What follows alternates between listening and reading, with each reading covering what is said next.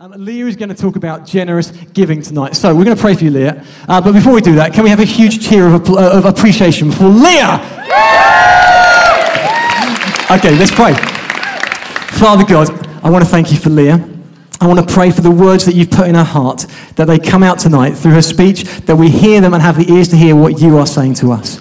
So please give her confidence, uh, give her the ability to speak directly and speak through her tonight. Amen. Amen. Leah. Thank you. Well, I've not done this before, um, and you're all probably used to seeing me singing, so um, we're both new to this. Um, I'll tell you a little bit about myself before I get on with talking about generous giving. Um, I'm married to Tom, he often drums, and I'm 25, I'm 26 on Wednesday, which is very exciting. I love birthdays. Um, and I am a primary school teacher day by day. I teach a class of eight year olds, which is quite hard work, but also lots of fun in equal measure. Um, we moved here about five years ago um, after we got married, and Tom moved over from sunny Guernsey to the mainland, and I moved down here from Essex, um, and we've been at Arran ever since. Growing up, um, I went to a Catholic church with my mum and my sister, and um, my dad was.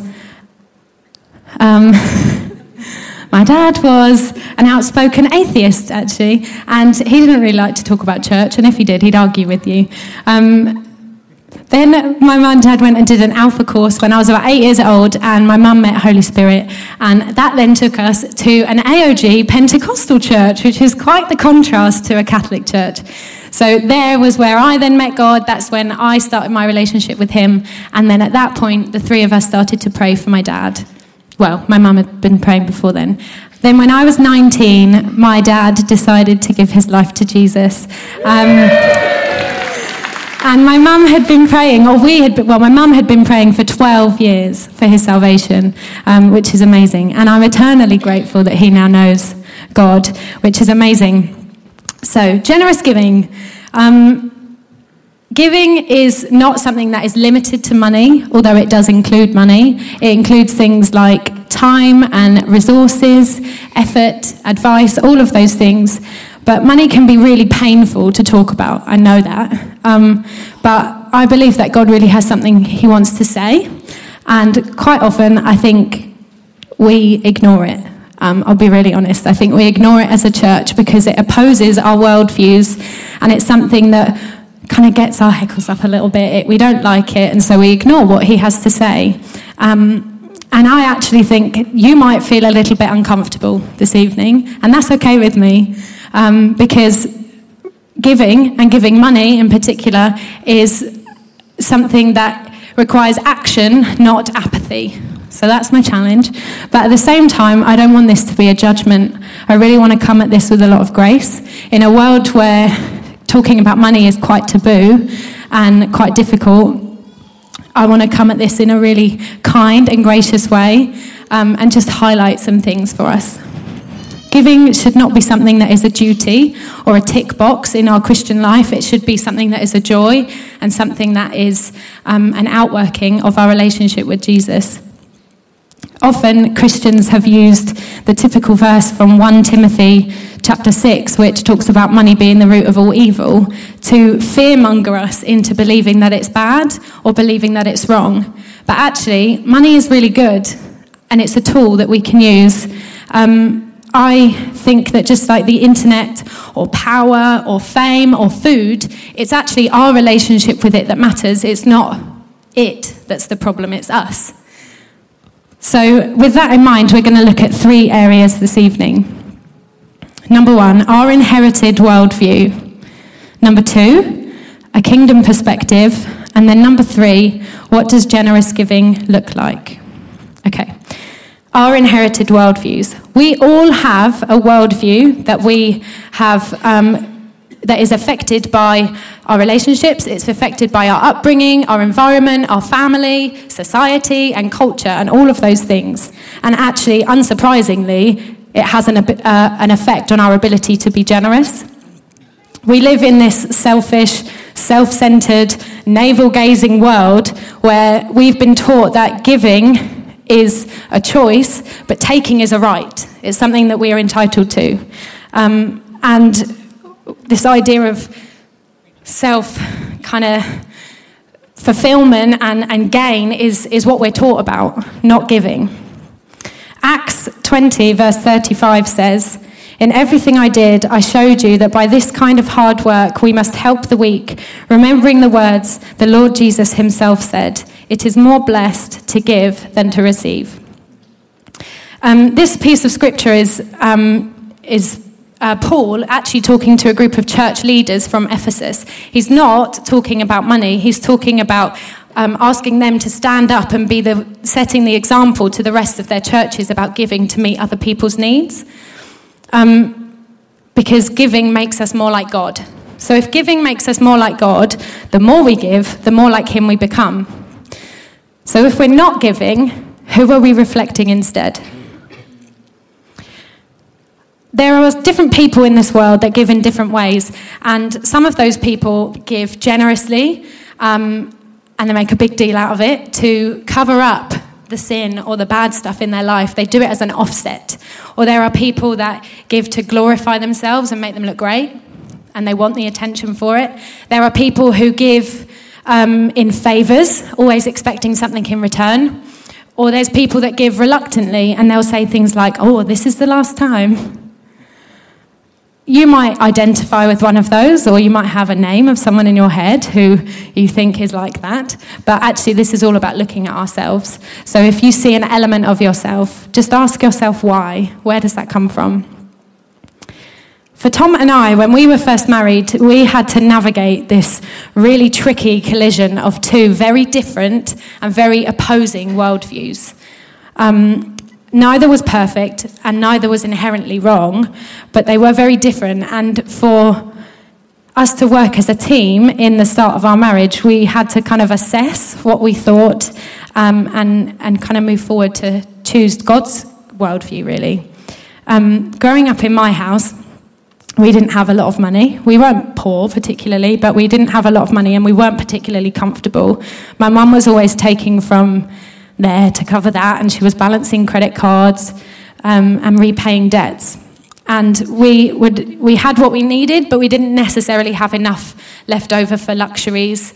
I was never the kid that got to have the fad. I never got Pokemon cards or anything like that. Um, but I remember particularly um, when my sister, my mum, and I would go shopping for the seasonal clothes, that sort of thing, as growing kids.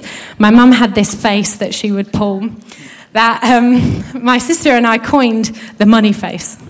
Um, and she would kind of clamp her jaw shut. She would like grind her teeth a little bit, and she would squint her eyes as if she was thinking really hard. And she would do that whenever she would hand over the money or hand over her card at the till. And just subtly enough, that I learned from that that parting with money was really hard. And I learned that being generous was something that was difficult. Tom grew up differently. His dad was very clever with money. He would kind of tuck away here and there. I think for a little while they would make sure that he always had six months' salary saved away. Um, he, his parents paid for Tom to go to the prestigious private school on the island called Elizabeth College.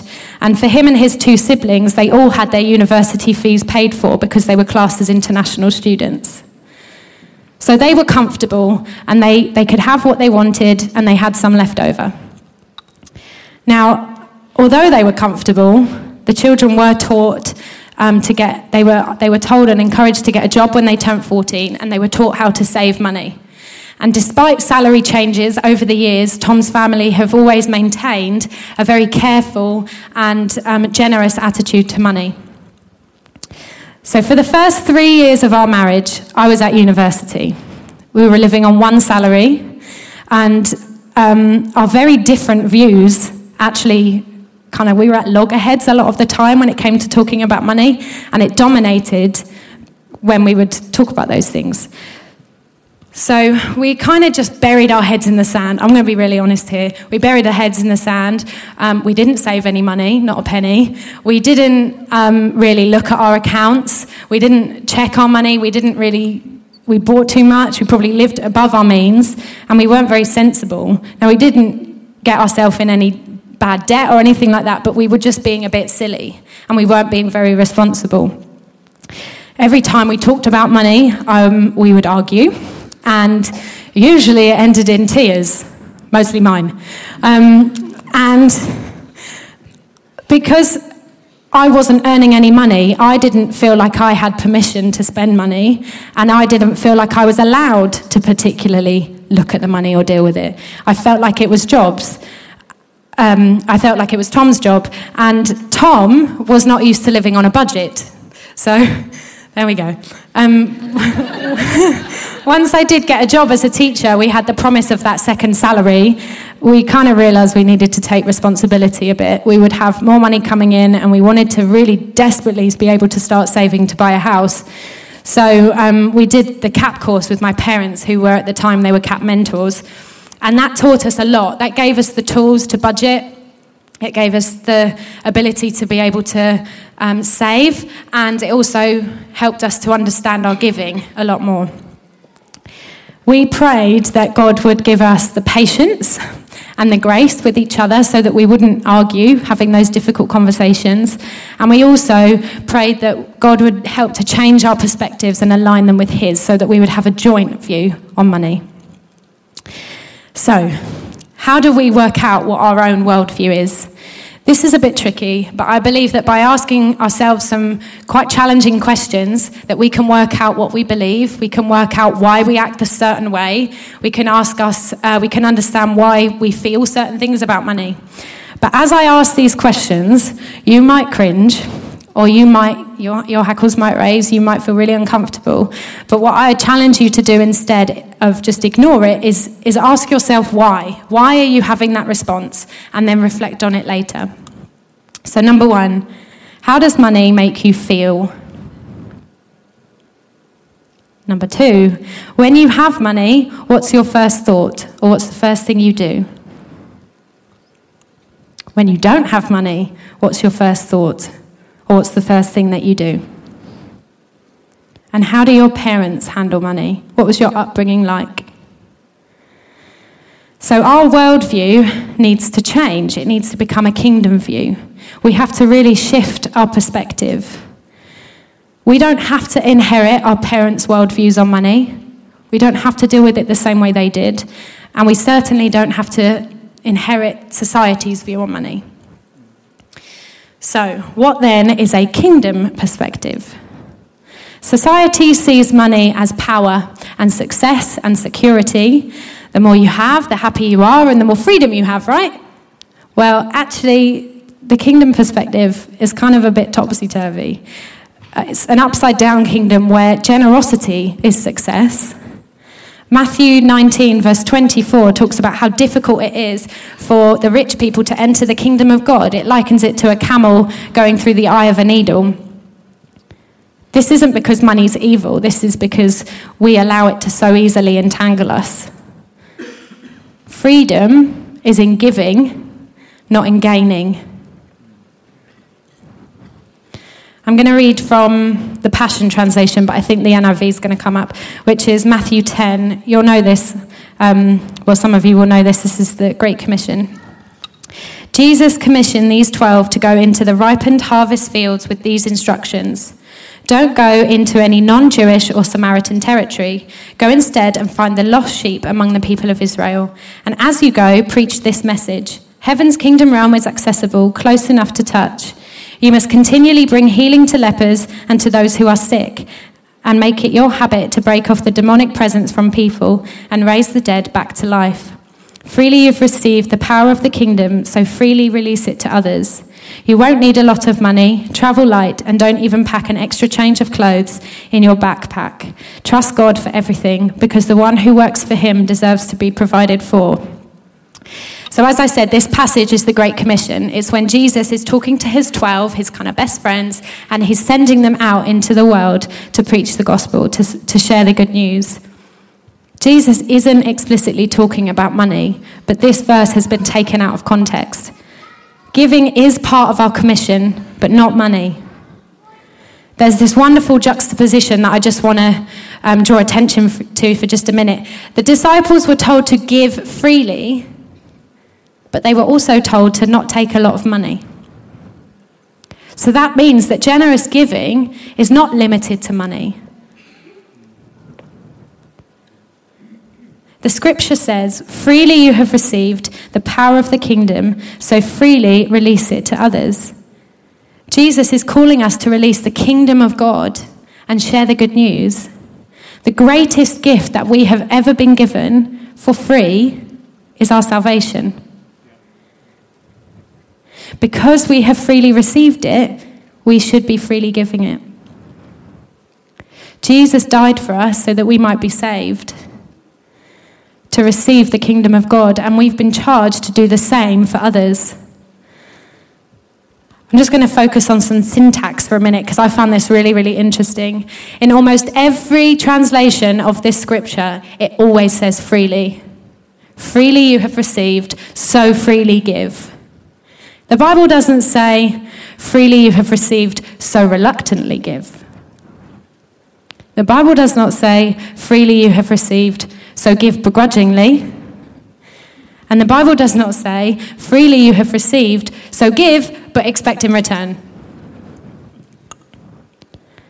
We receive the kingdom of God for free because Jesus stood in our place and took the brunt of the wrath of God for our sin.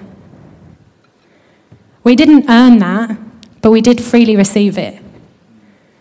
So, whoever we give to in whatever proximity does not have to have earned that gift. Whoever we give to doesn't have to have earned it, and they do not have to be deserving. Just like we didn't earn our salvation, Generous giving doesn't mean we just give to the deserving, it means we give to the undeserving and the people that don't earn it. Because we've been undeserving of the salvation that we've so freely received. Now, I know that giving money can be really hard. I know that full well. I've experienced how hard that is. And to give away something that we feel entitled to, or we feel like we've worked really hard for, or um, we've grafted for that's, that's ours can feel really challenging. But I want to let you in on something. It's not actually ours.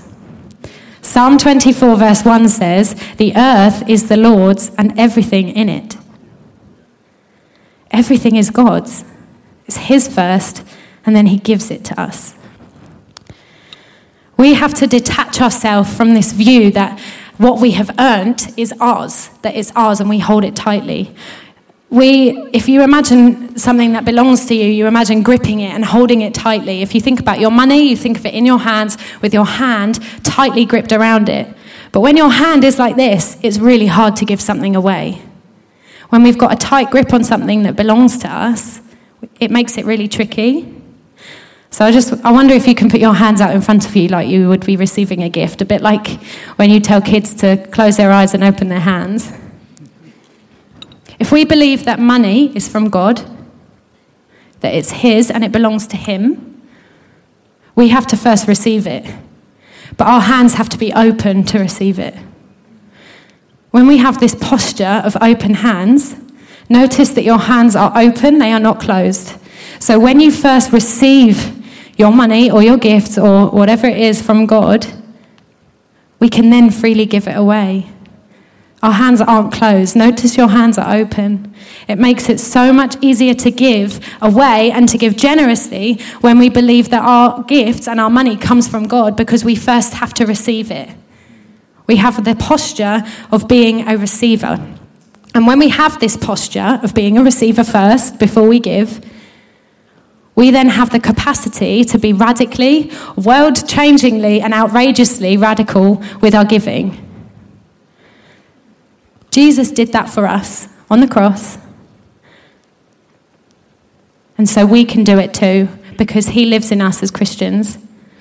This open handed giving means that not only can we give generously, we can also receive abundantly. So if we're going to give freely, we also need to be prepared to receive greatly too. So, what does generous giving look like? When someone takes the time to share a finite resource, generosity happens. But so does sacrifice. The greatest, most generous gift we've ever been given, like I already said, was Jesus on the cross. And that was a lot of sacrifice. Radical giving is just that it's radical, it's backwards, it's outrageous, and it doesn't make sense sometimes. Money is not something that should control us, and actually, the more we give it away, the less control it has on us. Generous giving is also relative. It's something that is not quantifiable. There's not a certain amount that we have to give, and then all of a sudden, ta da, we are generous. So, what does being generous look like for you? But that means what is sacrificial? I charge you to ask Holy Spirit, but don't ask if you're not ready to listen and be challenged. Um, my mum and dad um, have been renovating their house for what feels like an eternity. Um, and they were onto the last, a couple of years ago, they were onto the last room of the house, which was their bathroom. And my dad's a labourer, so he could do it himself. So they had saved about £2,000 to do their bathroom up. And then all of a sudden, the washing machine broke. And then their car broke down. And then their boiler packed in. So they had to spend their savings on replacing and fixing those things. So they started again, they started saving again from scratch. Um, at this point, my mum was turning 50, so for her 50th birthday, they hired out the local Mediterranean restaurant and invited all our friends and family to have a big party and a big celebration. Um, but at the same time, they had now kind of resaved about £2,000 to redo the bathroom. They drew up plans, they had bought all the tiles, and they were about to get started. And then I remember standing in the bathroom, in the toilet, at the, Mediter- the Mediterranean restaurant with my mum and praying for her because she was about to go out to the staff in the restaurant and ask them to total the bill so they could foot it for the 73 people that were there. My mum had heard clearly from God that they should use the £2,000 that they had saved for their bathroom to pay for everyone's dinner that night. And they did. And that was incredibly sacrificial and pretty radical. And actually, their bathroom is still not finished. now, I want to finish with two practical things. Um, number one, at Arran, we believe that generous giving includes tithing. Tithing is a biblical principle, and the Bible says that tithing is giving 10% of our salary first before anything else, back to the kingdom of God. God gave us his son on the cross, like I said, and yet we really struggle to give 10% back to him. I'm talking to myself here too. That's really hard. Sometimes that's a bit too hard. If God can get our wallets and our purses, He can have our hearts. Because our treasure is stored up in our wallets and our purses. So we're on, on this generosity journey. You've seen this slide many times at church. Um, and hopefully, I've given you a little bit of something to, to think about that maybe you're ready to move to the next step or jump a few steps. Lastly, if you need help understanding your finances and you need some help kind of um, budgeting or understanding your giving and your saving, or even if you need support getting out of debt or, or becoming debt free, we couldn't recommend CAP more. And we have a centre here at Arran as well. Um, we found it incredibly helpful. And we know some wonderful people who have experienced the wonders of CAP personally. But it does take us being really brave and speaking out and saying, I have a problem or um, I need some help. We, we really want to break the control that money has on us as a church. So let's just remember that actually it's not ours, it's His. And He gives it to us first, and we have to receive it to then give our money away. I'd like us to spend some time praying about this because I really feel there's probably quite a lot of bondage or slavery or um, idols in the room to do with money. I mean, I had that. So we just want to spend some time praying. Um, but I just really challenge you please come forwards and take an opportunity to pray. Bring a friend, ask someone else to come and pray with you, but make that first step in saying, I want to have a kingdom perspective. I wonder if the band could just come up and play whilst we pray. There are a couple of people, a couple of people, or groups of people that I really want to pray for tonight. But if anything in what I have said has struck a nerve, made you feel really uncomfortable, or made you cringe, come and pray.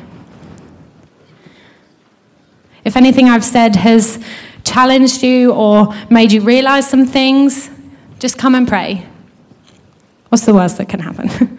um, but some specific people, if you have recognized that you have got an inherited worldview that directly opposes a kingdom view, we want to pray for you.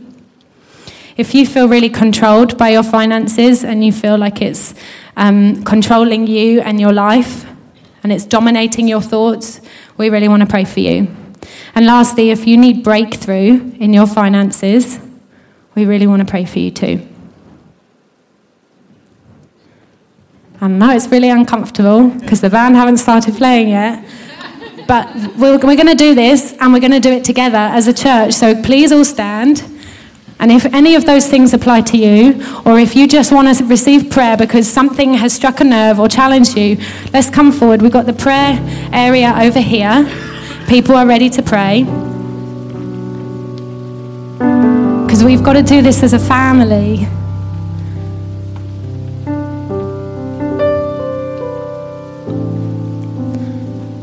Lord Jesus, we just pray that you would bring your presence.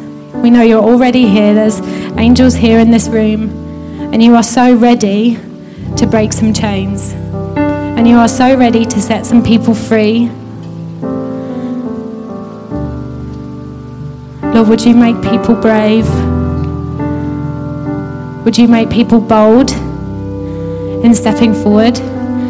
Would you squash any worldviews that are not of you?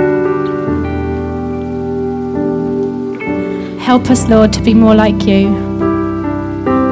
That if we can give radically, sacrificially, and generously, we reflect you and we reflect what you did on the cross for us.